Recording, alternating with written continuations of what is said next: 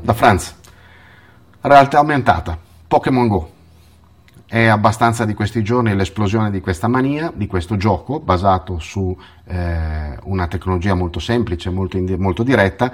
La tecnologia è semplice, l'applicazione non troppo ed è un'operazione di marketing fatta veramente con i controcoglioni da chi se l'ha inventata, per cui esistono dei personaggi che vengono posizionati eh, virtualmente a delle mh, coordinate molto precise esiste una app che trasmette in continuazione a un server i dati della vostra posizione, direzione, velocità e movimento e quando siete in zona di un Pokémon, quindi uno di questi personaggi virtuali che vanno trovati, vi fa vibrare il telefono, vi lancia un segnale d'allarme. A quel punto voi accendete la telecamera, vi girate in giro e attraverso lo schermo dello smartphone la app nel momento in cui siete nella posizione esatta e nella direzione corretta vi fa vedere eh, il personaggino che voi poi potete eh, catturare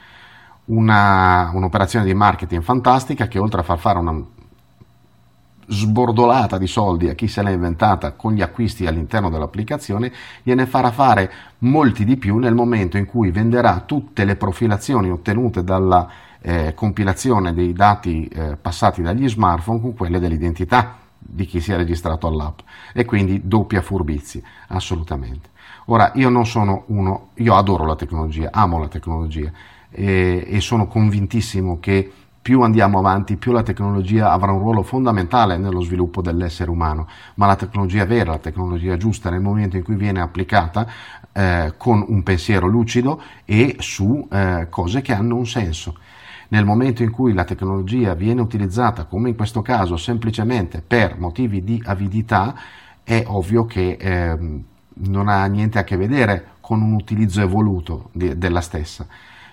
parliamoci chiaro, la realtà noi sappiamo perfettamente che non, non, anche chi non è un ricercatore non ci vuole molto a capire che la realtà eh, è limitata a ciò che di essa percepiamo nel nostro caso. Ora, avere una realtà quindi non reale, irreale, e introdurre degli, degli elementi di maggior irrealtà non può dare origine a una cosa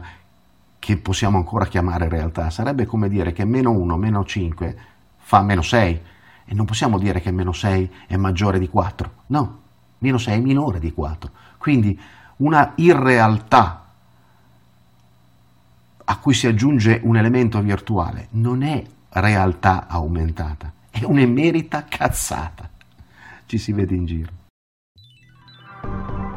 Benvenuti su Franz Blog, canale video e podcast Trovate questo contenuto e tanti altri su franzblog.tv in versione scritta, video e audio.